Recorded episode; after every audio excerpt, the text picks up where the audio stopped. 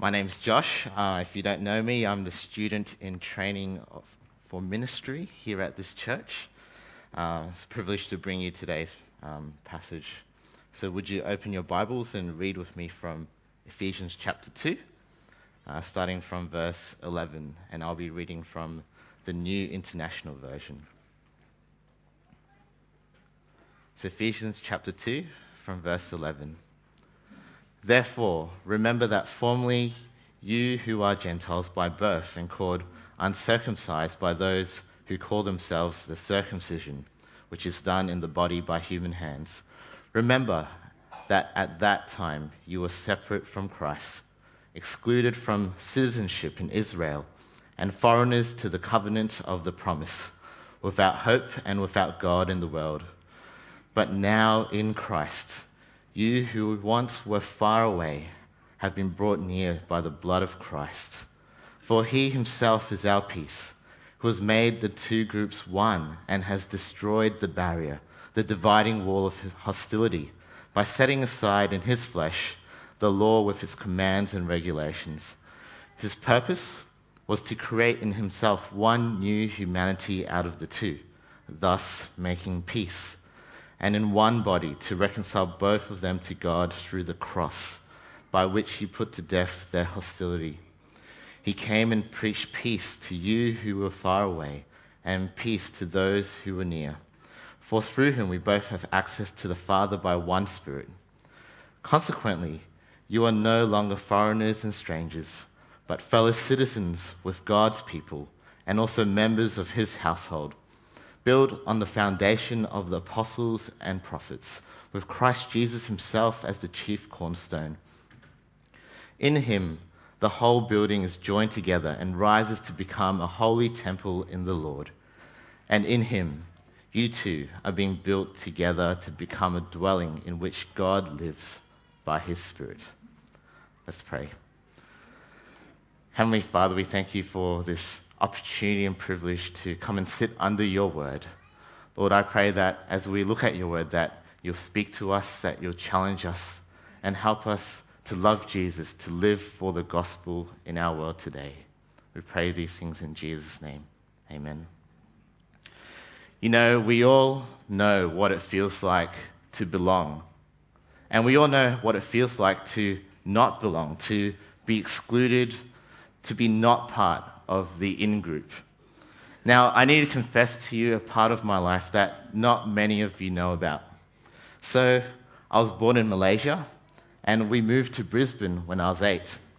But sometime in between this, just for a short time, about six years, I actually lived next door, the home of the Bledisloe Cup, the land of the long white cloud, the short end of anything and everything about sheep Hopefully, we can still be friends after this.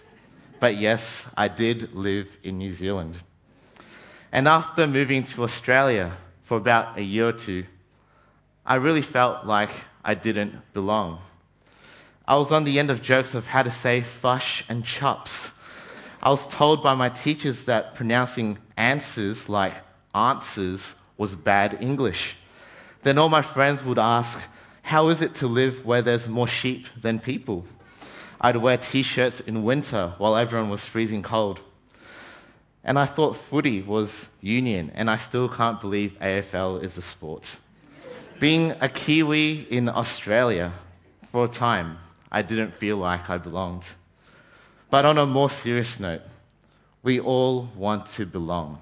And we all know what it feels like to not belong, to be excluded, to be left out, when there's a party, an event, a gathering that you weren't invited to, when there's a conversation, an in group that you're not part of, when you're in a crowd of people gathered, yet you feel all alone. We all know that feeling, that hurt of not belonging. Well, imagine if God said to you that you don't belong, that your route. How'd you feel?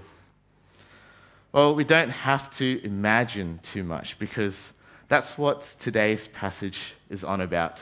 At one time, we didn't belong. Last week we saw how we were so far away from God. We were dead. We were under God's wrath. And yet, God made us alive in Christ. Today we're going to see how we didn't belong to God's people how, and how in Christ Jesus we are now part of his people. God has made us one people in Christ. So if we have a look again at the passage, the very first thing Paul says is remember. Verse 11. Therefore remember that formerly you who are Gentiles by birth and called the uncircumcised by those who call themselves the circumcision. The word Gentile was this term that was coined by the Jews for anyone who wasn't a Jew. So if you're not a Jew, and I know that I'm not, and you're reading these verses, that's, that's you, Gentile. And in the first century, Jews and Gentiles, they didn't really get along. It's not like Queensland and New South Wales. It's not like Australia and New Zealand. There was real hostility between these two groups. You can see these in Jewish quotes about Gentiles around this time. One Jew says that the Gentiles were created by God to be fuel for the fires of hell. Not a great picture, huh? It wasn't even lawful to give uh, help to a Gentile mother in her hour of greatest need. He says that until Christ came, Gentiles were an object of contempt for the Jews. The barrier between them was absolute. Whenever a, whenever a Jew interacted unnecessarily with a Gentile, that signaled the Jew's funeral. There was a serious rift between these two groups. And a lot of this was because the Jews, they prided themselves as the chosen nation. It got to their head. They didn't really understand what it meant to be part of God's chosen people. You see, the Jews had three physical badges to set themselves apart. We had to learn them at college. First, they honored the Sabbath. Second, they abided by the food laws. And the third, it's mentioned here circumcision. Circumcision was a sign separating God's people from the rest. So being called the uncircumcision, an attractive title, shows that the Gentiles, they were separate, they were different for the Jews, they were excluded from God's people. If you look at history until just before Christ, the Gentiles were outside. We were outside. We just didn't belong. Paul goes on again in verse 12. He says, Remember. He goes on to list five realities of how the Gentiles, they didn't belong to God's people. One, they were separate from Christ. They had no Messiah. They weren't looking forward to a Savior. Two, they were excluded from the citizenship of Israel. They were outside of God's chosen people, outside of God's kingdom. Three, they were foreigners to the covenant of the promise. God's promises in the Old Testament, they didn't directly apply to the Gentiles. And finally, the two climaxes.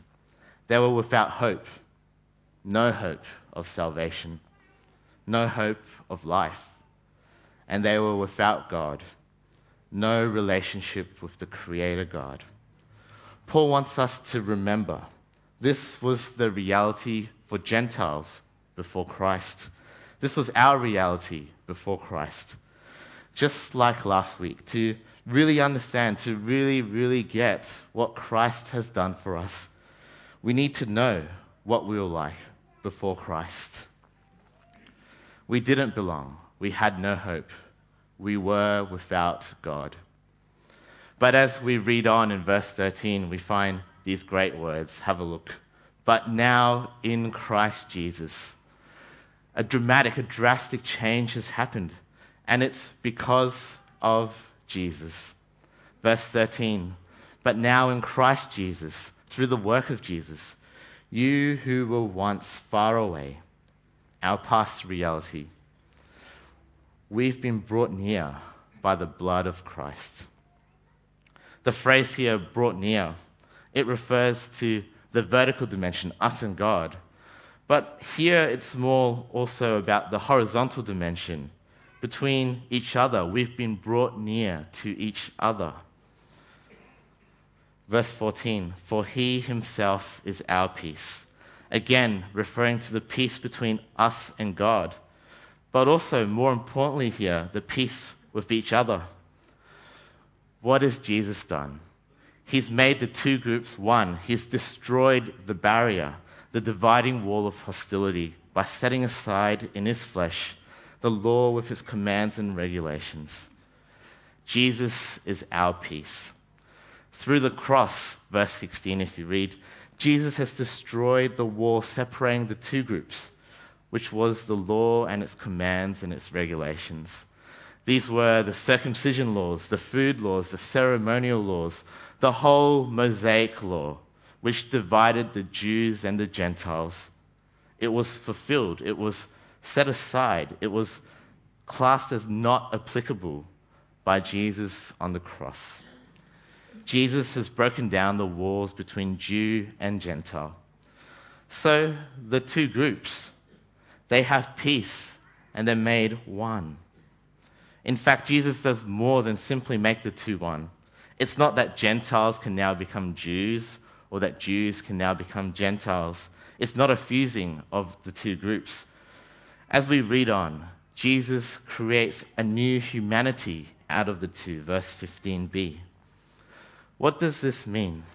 It means that both Jew and Gentile, they're reconciled to God in the same way, verse 16. In the past, Jews were reconciled to God temporarily by the law and the ongoing sacrifices and the Gentiles, they weren't reconciled to God at all. So now, in this new humanity, Jews and Gentiles, they're saved the same way through the cross. This new humanity also means, if we see verse 18, that both Jews and Gentiles, they have access to God in the same way through the Holy Spirit. This is the new humanity that Jesus establishes. It's what it means to say that Christ is our peace. Jew, Gentile, Aussie, American, Asian, African. We're all saved the same way. We all come to God in the same way.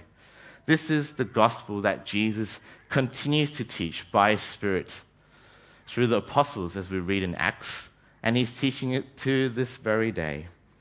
God's included me, He's included you, all the Christians around the world. Jew, Gentile, anyone who's saved through Jesus. He's included them as his people. God has made us one in Christ.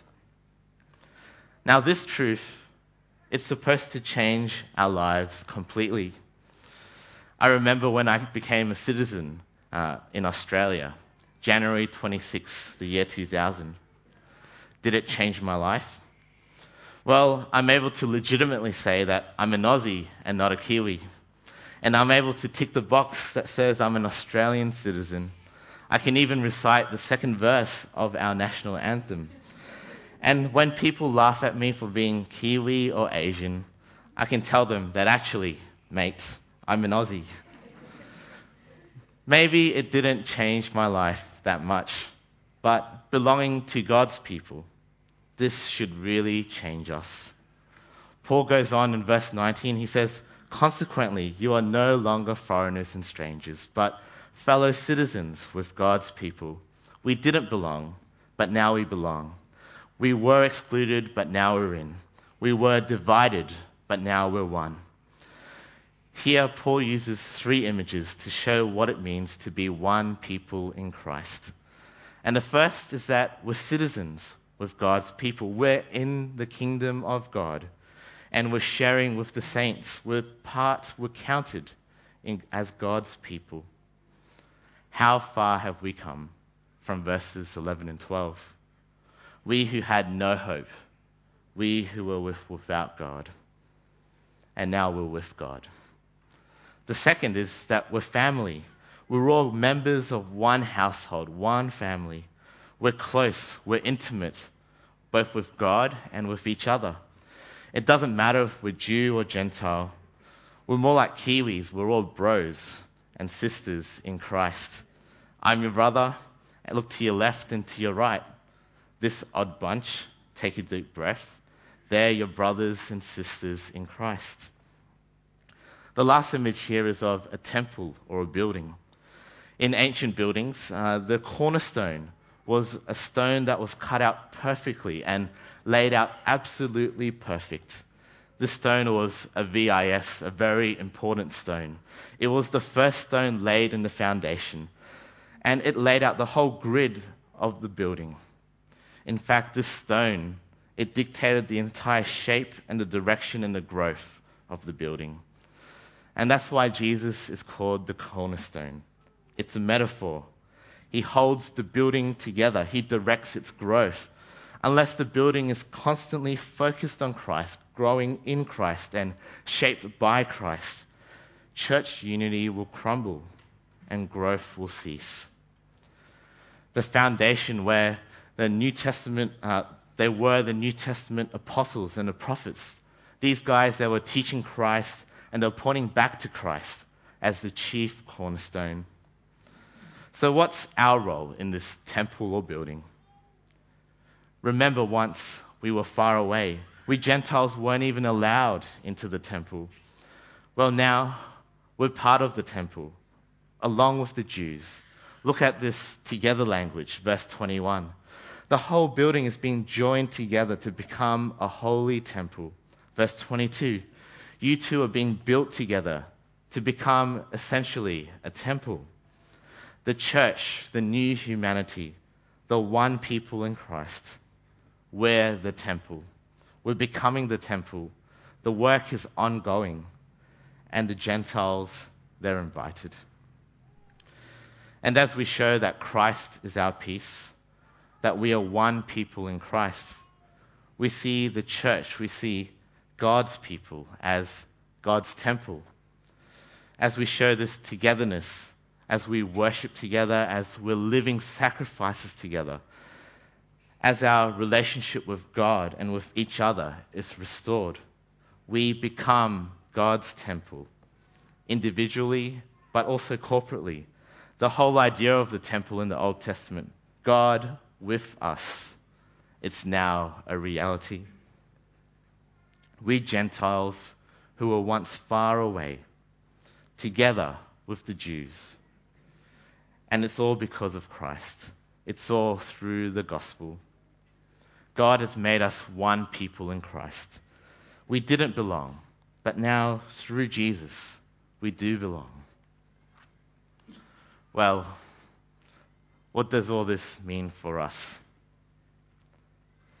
My first challenge today is that we need to take down any walls of hostility that separate us. We all know there's four physical walls between us and the outside.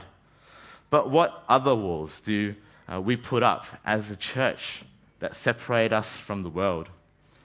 I spoke to two different guys recently that were both looking for churches. And they both came, they saw Sunnybank. One says, nah, you guys are an Asian church. And the other says, nah, you guys are an Aussie church. What is it about us as a church that tells others that you don't belong. You're excluded. We can even find these walls inside the church between you, the guy next to you, between your group and the group next to you after the service, between congregations, life groups, ministries. I've been to church, this church, for 18 years now.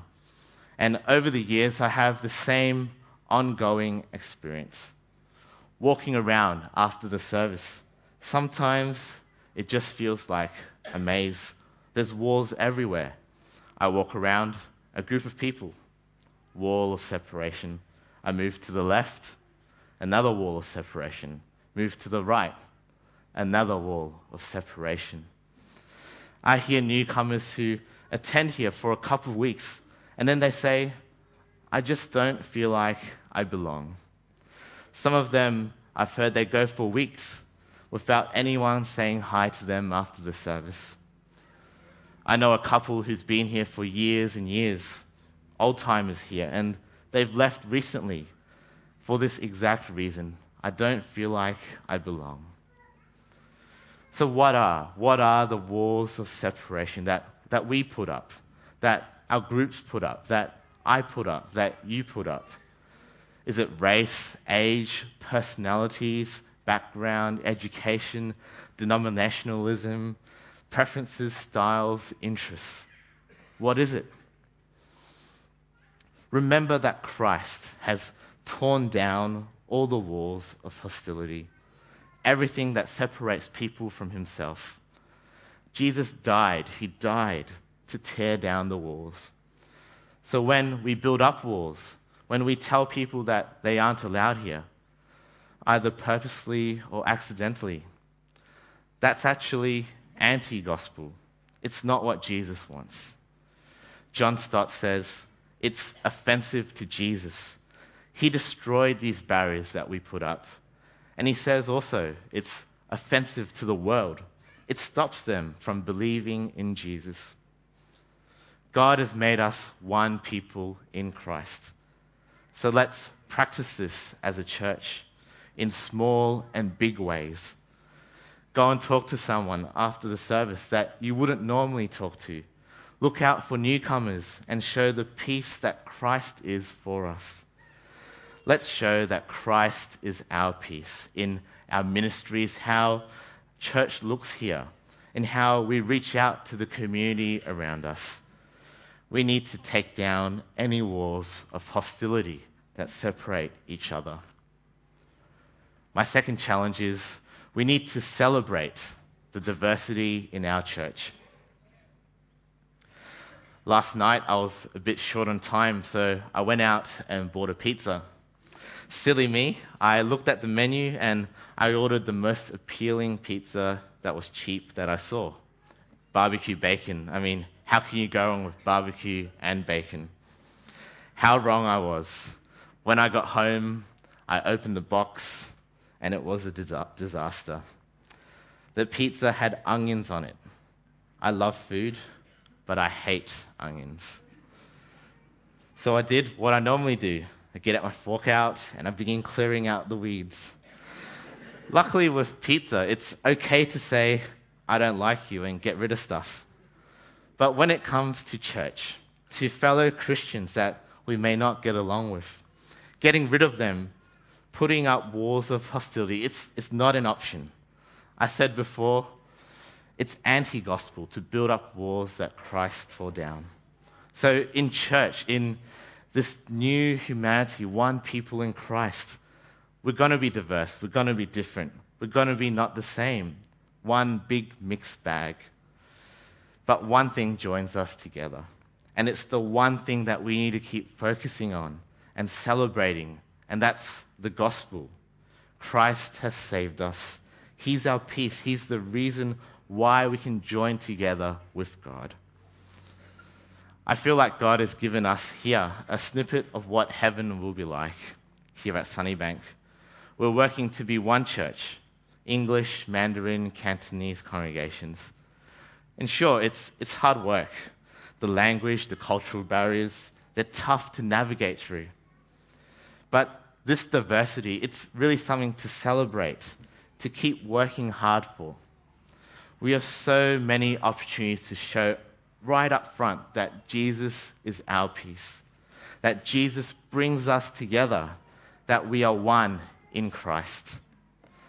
And I just want to encourage and challenge you today. This is worth fighting for. This is worth working hard for. We can celebrate this diversity in many ways. Firstly, let's get to know our fellow brothers and sisters in Christ from the other services. It's not just 8:30, it's not just Mandarin Cantonese, there's 10:30 and 6:30 too. Trust me, they can all understand some English. And they would find it very encouraging if you just said hi. Maybe one day there'll be a morning tea or some time that we can fellowship together after the service just even a visual, a spatial oneness somewhere in the church on Sunday would be so encouraging. We don't need to wait for our special services to do this. And we might need to up our game a bit in our snacks because, trust me from experience, their food is pretty good. Another idea is to support their leaders. We have literal workhorses in David Wang and Pastor Alvin. And there are many other leaders. They all can speak English. They'd love you to pray for them, to connect with them, to even offer to help them in some way. And the last way is to keep celebrating this diversity, is to keep working at it. Working to keep the walls down. It's gospel work that we're engaged with. And look, I know it can be tough, and it's going to continue to be hard work. But let me tell you, it's so worth it. We've got the Chin Burmese people here in the afternoons. And we live in Sunnybank, where the best Asian food is. So undoubtedly there'll be more Asians coming in. There'll be more Aussies from the community coming in. Even Kiwis seeing the light in more than one way. Look at Kuraby next door, growing in Arabic, Hindi, and Greeks. Will we celebrate the diversity that God brings us here? Will we tear down the walls between them coming to church here? Will we demonstrate that Christ is our peace? We need to celebrate the diversity that we have as a church. My last challenge for today we need to look for peace through the lens of the cross. Our generation today, it's all about peace, world peace. And the world searches for peace in many ways. But we can search all that we want, try as hard as we can, and we won't find real peace. We can be nice and moral people, and that's great. We can give money to humanitarian efforts, and that's great also. We can even look to the UN and other organizations promoting peace. It's all helpful, but it doesn't really hit the spot. Here in this passage, Paul says, Christ himself is our peace. Peace between God and humanity, peace between each other.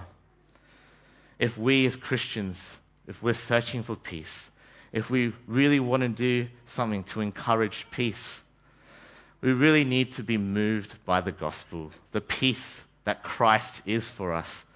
We need to be so moved and so passionate about the gospel that we want to share it with others, to share this great news. Jesus is our peace. Any other effort to promote peace, however noble or nice it may be, it just falls short of the work of the gospel. Maybe you've been looking for peace with another person, with another group of people. You've been hurt. You have worldviews and stereotypes that you need to tear down. There's people that you just can't accept or get along with. You could look for peace in them, in yourself, in that general hope of change.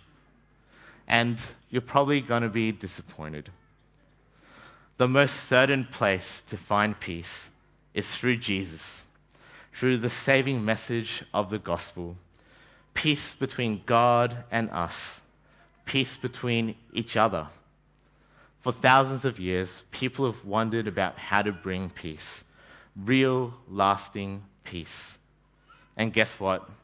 We have the answer. It's a classic Sunday school answer. It's Jesus. He himself is our peace. So let's look for peace in Him through the gospel, through the lens of the cross. And let's tell others about this peace that we have in Christ. So, just to drive it home, God has made us one people in Christ. We Gentiles who were once far away, we were separated, excluded, foreign, with no hope and without God at all. God has made us one people in Christ. Jesus tore down the barriers, the walls of hostility. Jew and Gentile, one in Christ. Followers of Jesus who are Australian, Englishman, Sudanese, Lebanese, German, Canadian, Jewish, Brazilian, Chinese, Italian. God has made us one in Christ. He is our peace. This is the power of the gospel at work. The God who once said, we didn't belong. He includes us, invites us, and He wants us to be part of His people. And as Paul would say, to the praise of His glory. Let's pray.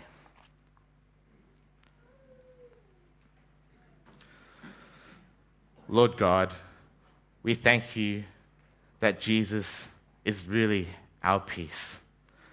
We remember that once we were far away, without hope, without you, but through Christ, we are now part of your people, your household, part of the temple, our relationship with you restored.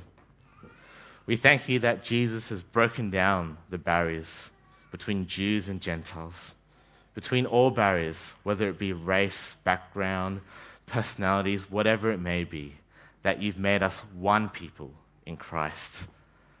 Thank you that you save us the same way through the blood of your Son, Jesus. That you work in us the same way through your Spirit. Lord, as we come to a time of communion now, help us to reflect on and to be challenged by the peace that you've given us in Christ. Peace with you, peace with each other. Help us to demonstrate, to live this out in our church, in our groups, and in our lives. And it's in the name of Jesus, the winner of our peace, that we pray. Amen.